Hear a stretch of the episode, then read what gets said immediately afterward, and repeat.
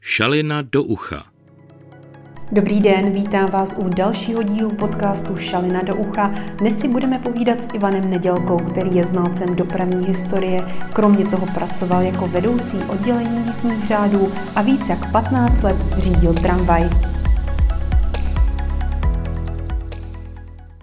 Dobrý den. Co máte na té brněnské MHD nejraději? Tak já nejraději vzpomínám na studentské období. E, to byly takové časy, kdy už dávno mě doprava zajímala, ale zatím jsem ji sledoval zvenku, takový pouliční pozorovatel. Takže jsem se skamarádil s některými řidiči, některé jsem jen tak odposlouchával, teda ne, že bych jim stál za dveřmi, ale oni si při střídání povídali mezi sebou prostoru třeba hlavního nádraží a tak já jsem stál opodál a něco jsem teda zaslechl a pak třeba mě zajímalo, jak to vypadá ve vozovnách, tak jsem tak chodil eh, po chodníku v pisárkách po ulici Hlinky a tam jsem sledoval, jak to tam přijíždí, zacouvává, jak do sebe a i tam buchli, když teda se jí nedávali pozor.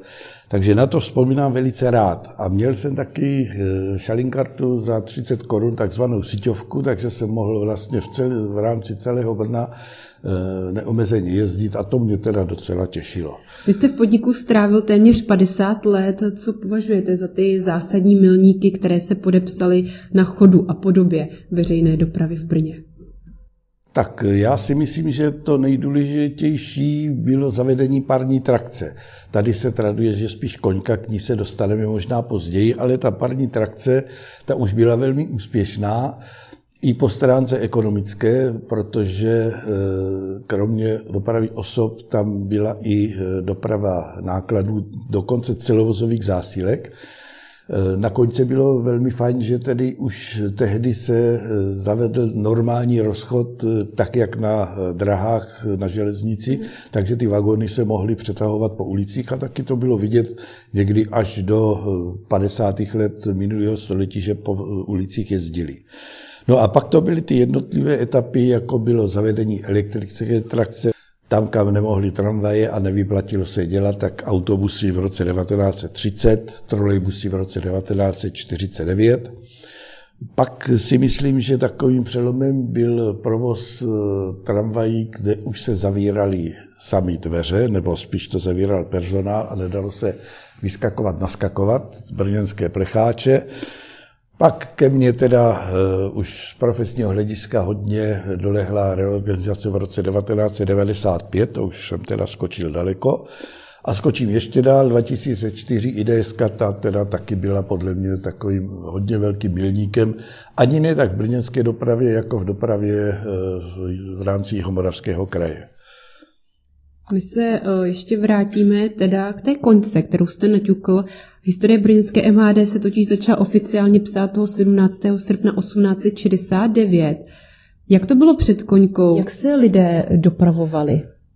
No, dopravovali se omnibusy. Eh, v Brně byly zdokumentovány eh, od roku 1851, byly to trasy pekařská pisárky, a pak další je popisovaná v tom dobovém tisku z Brna do Králova pole. Říkám z Brna do Králova pole, protože Královo pole nebylo tehdy součástí Brna. Takže to je vlastně začátek, který eh, byl předtím, než teda začala doprava kolejová. Ta zase eh, byla výhodná v tom, že teda už to jezdilo takovými stabilními trasami, už to nemohlo zajet tam nebo onde. A hlavně to z pohledu pasažérů bylo daleko pohodlnější, protože tehdejší buď to eh, kočičími hlavami dlážděné ulice nebo nedlážděné, tam asi to v těch eh, omnibusech nebylo zrovna dobré, když to na těch kolejích tam to bylo o něco klidnější, stabilnější. A taky eh, v rámci toho tažného vozidla, což byl teda kůň, tak ten neutáhl tolik lidí v tom omnibusu, jak utáhl potom na těch kolejích, které byly rovnější. Takže bylo to takové logické vyústění toho, jak se teda doprava vyvíjela a jaké byly eh, na ní požadavky. A proč to podle vás bylo právě v Brně? Koňka ta začala v Brně, tedy první, ale v rámci České republiky. Když vezmeme tehdejší Rakousko-Uhersko, tak už vlastně byla kolejová doprava koňskou tramvají ve Vídni, v Pešti, v Budínu, eh, takže to nebyla zase taková novinka. Byla to novinka, kterou teď se docela rádi chlubíme, protože jsme byli dřív jak Pražáci. Mm-hmm. Když se ještě vrátíme k těm počátkům nebo k té brněnské historii městské hromadné dopravy, která část je podle vás nejzajímavější, po případě se liší od jiných měst? Tak kromě té koňky, která nebyla zase tak dvakrát úspěšná, dvakrát začala a dvakrát skončila a vždycky mezi tím byla další pauza, tak já za ten nejúspěšnější a nejzajímavější moment považuji to zavedení parní trakce. Skutečně ano, 1884 to začalo, jezdilo to jenom nejdříve v jedné trase mezi eh, Semilasem a mezi Pisárkami. Eh, ten zájem vzrůstal, zejména o víkendech jezdili až tři vozové soupravy jako mašinka a tři vozy, to možná i čtyři to táhlo za sebou. Eh, pisárky to tehdy bylo takové velmi význačné eh, výletní místo a jo, prostě se tam jelo parní mašinkou. A eh, pak, jak jsem už zmiňoval, tak ta přeprava těch celovozových zásilek a bylo uděláno plno vleček do různých továren, které tady z té hlavní tratě, kde se provozala osobní doprava, tak tam prostě probíhaly. Takže to si myslím, že eh, byl, byl ten takový ten moment, kterým se od jiných měst odlišujeme. Ostatně, když vezmeme v České republice, tak parní tramvaj byla už pak jenom eh, v Ostravě a tam to bylo více na bázi takových lokálek, jako byla tady třeba u nás doličně. Takže v tomto Brno jako bylo, bych řekl, docela takové jedinečné. No a pak mě napadá lodní doprava. Tady je lodní doprava eh, od roku 1946 provozována velice, jako bych řekl, mm, pravidelně, má svoje jízdní řády, eh, jede i když prší a je tam deset cestujících a je to prostě v systému eh, brněnské dopravy a myslím si, eh, že je to něco, co je takovým docela fenoménem, protože kromě toho, že to takhle jezdí, tak ten elektrický pohon je tam taky prostě unikátní. To v České republice není. Eh, jel jsem takovou lodičkou v Německu teda, ale tady ne. Potom noční rozjezdy. To je fenomén, který je v Brně a který je díky tomu, že se všechno umí sjet někde v centru, teď teda na Hlavasu, na hlavním nádraží, tam to na sebe počká, zase se to prostě rozjede. E, teď je to fenomenální, že jezdí autobusy, ale e, oni už byli od 50. let. Bylo to teda tramvajem jenom a e, pak se k tomu připojovali trolejbusy, připojovaly se autobusy, ale už se muselo někde přestupovat. To už byly jen takové návaznosti, někde na konečných. Ale je to fenomén, který teda je a který je kvitován zejména mladší generací, která může po nějakým večírku se dostat domů. Vy jste do dopravního podniku nastoupil v 70. letech. Jaká to tehdy byla doba? No, já jsem jako deset let jezdil jako řidič tramvají v turnuse, tak jsem toho poznal tedy poměrně dost. Eh, jezdil jsem ve vozovně dnešní Medlánky, tehdy se říkalo Královo pole, tam byly vozy T2 a T3 a jezdil jsem tedy převážně s nimi. Eh, dělal jsem ale i kurz eh, na staré tramvaje s klikami a ty se do těch medlánecké vozovny se dostali o dva roky později, v roce 1972, když se začala vozovna Husovice přestavovat na trolejbusovou.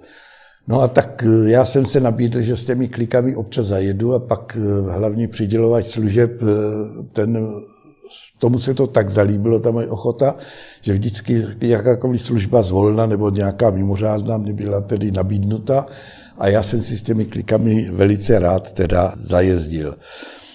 Co se týká e, tramvají, tak s těmi dnešními se to nedá srovnat. Ten nedostatek náhradních dílů byl takový, že jsme měli e, skoro při každým druhým, třetím výjezdu jsem měl prostě poruchu, že jsem tu tramvaj musel buď to vyměnit, nebo se musela napojit jinou tramvají a odtlačit. Takže e, to dneska je vidět velmi zřídkavě. Ono to mělo i svůj klad, že jsme velmi se naučili ty poruchy jednodušší si odstranit sami jako řidiči což dneska tak nejde, protože těch poruch je málo a prostě není s tím jako zkušenost. Chyběly náhradní díly, stěrač byl jeden jenom. Zrcátka zleva nebylo, bylo jenom vpravo a je takový malinký jenom, kterým moc nebylo vidět. Eh, kontrolky, takové ty úplně banální věci. Jednou jsem dostal při střídání vůz, kde nebyla ani jedna kontrolka, tak já jsem nevěděl, jestli jsou dveře zavřené, nejsou zavřené, blokované tehdy nebývaly, tak jsem řekl, s tím dál nejedu. Tak jeď na vozovnu. Tak jsem jel na vozovnu, tam mě čekal pan výpravčí, dal mě jednu žárovičku a říkal, já ti nedávám, já to půjčuji. A musel se mi tedy vrátit. No, eh, ještě taky bych řekl, že vzhled vozu moc se na něj nedbalo.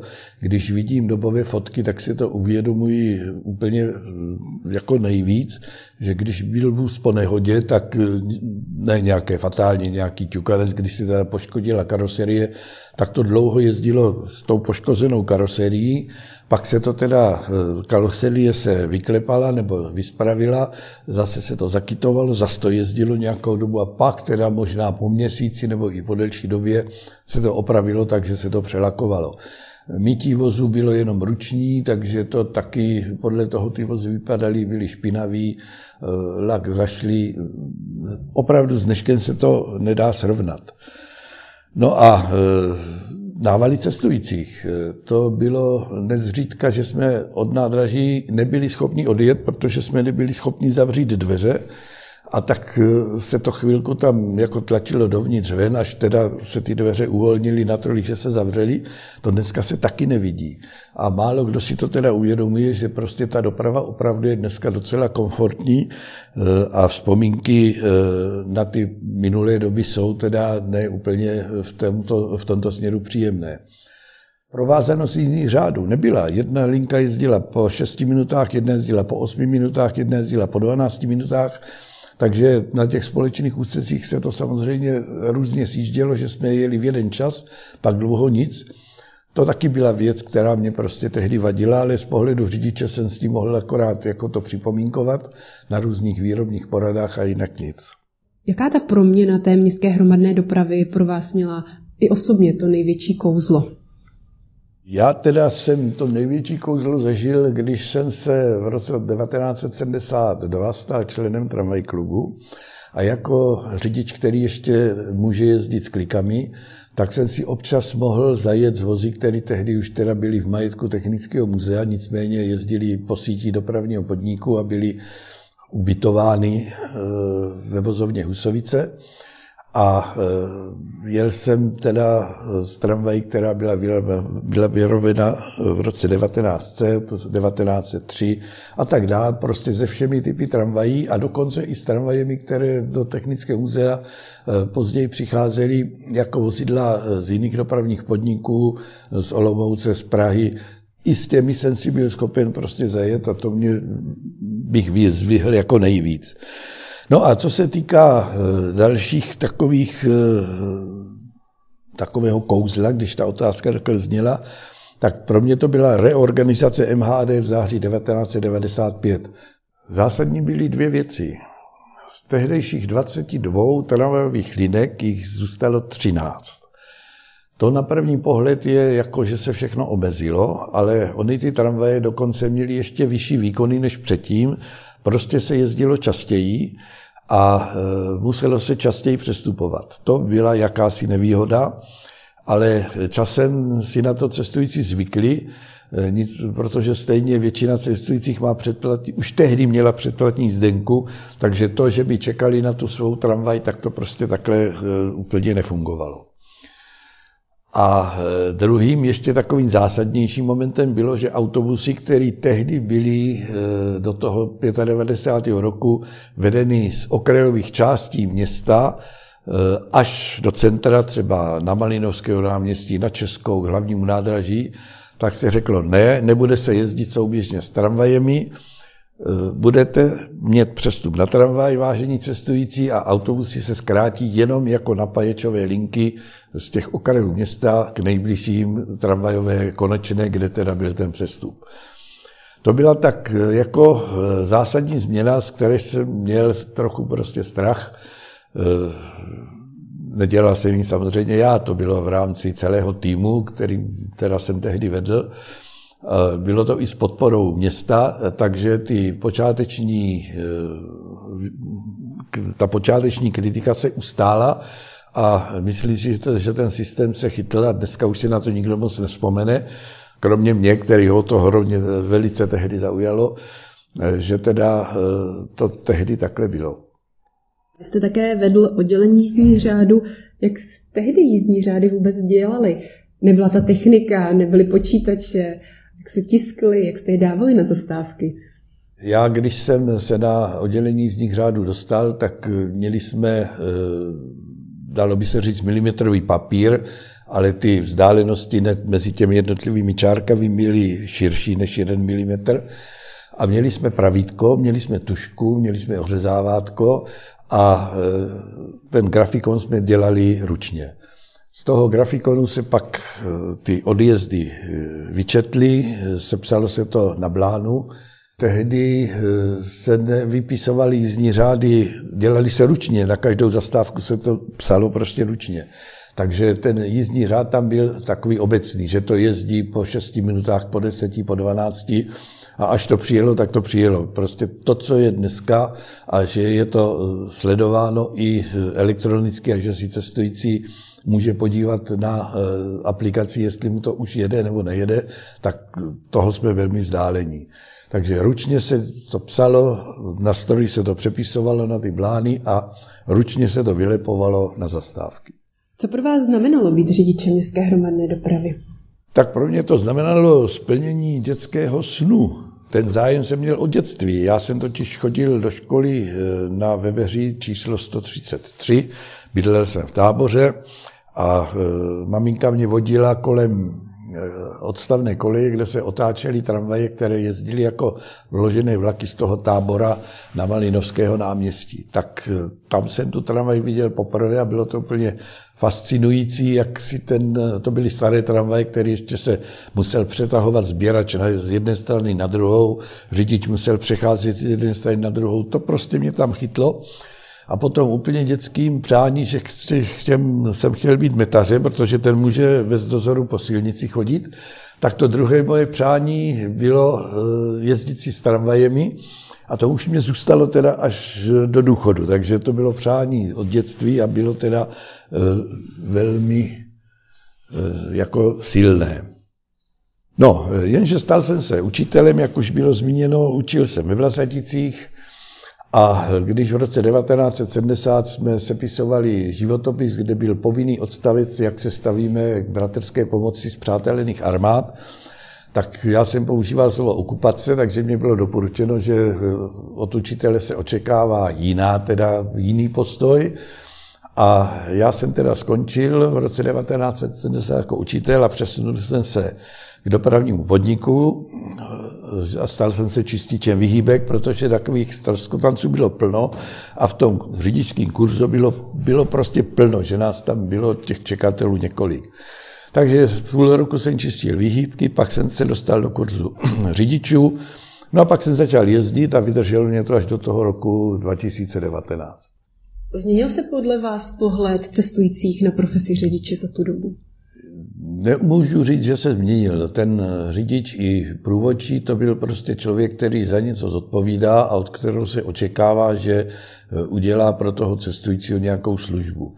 Od některých je ta služba opovrhovaná, od některých eh, je ta služba brána jako opravdu, eh, myslím o cestujících, jako služba potřebná a docela si toho váží.